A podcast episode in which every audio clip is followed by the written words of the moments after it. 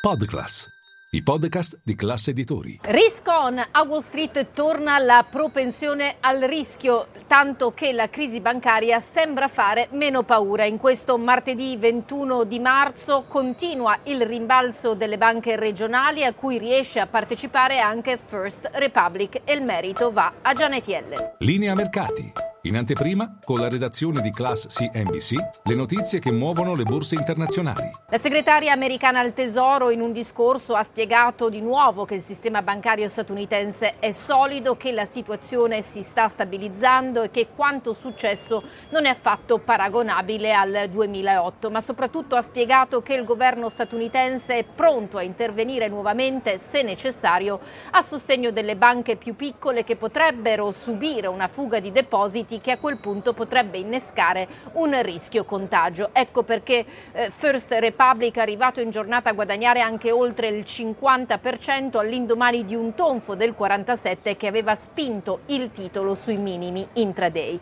Eh, su questa banca si continua a ragionare eh, sulle possibili alternative strategiche, ma forse si può evitare una vendita. Intanto sale l'attesa per le decisioni di domani della Federal Reserve, sono pari all'80 75% le probabilità che ci sia un altro aumento dei tassi di 25 punti base. Il punto è cercare di capire se il presidente Jerome Powell suonerà eh, colomba segnalando magari una potenziale pausa su cui il mercato sembra scommettere. Intanto dal punto di vista aziendale oggi l'attenzione si è concentrata tra le altre cose su Meta, un titolo che ha festeggiato la promozione degli analisti di Morgan Stanley che vedono un potenziale upside del 25%.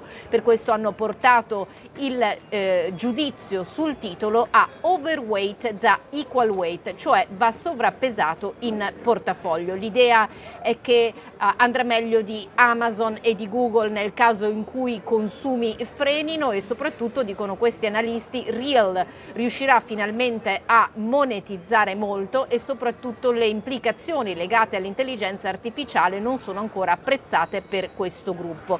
E a proposito di intelligenza artificiale, eh, Google oggi ha lanciato eh, Bard, la risposta a chat GPT, per il momento è accessibile una lista d'attesa qui negli Stati Uniti e nel Regno Unito. In attesa di avervi accesso, eh, Bard mi ha scritto una poesia, ve la leggo alla fine di questo collegamento, nel frattempo vi dico anche che Tesla ha guadagnato oltre il 70% all'indomani della decisione di Moody's di adeguarsi rimuovendo sostanzialmente la tenuta creditizia del produttore di auto dal livello spazzatura portandolo invece all'investment grade. L'idea è che la società di Elon Musk continuerà ad essere tra i leader nel comparto delle vetture elettriche.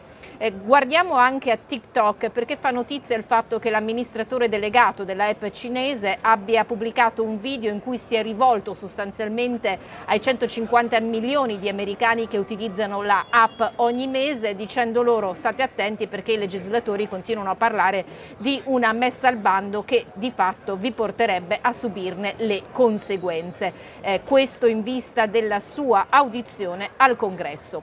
Ecco allora la poesia di Bard, ve la leggo. May your day be bright, your mood be light and your heart be filled with delight. Volete la traduzione? Magari potete trovarla su ChatGPT.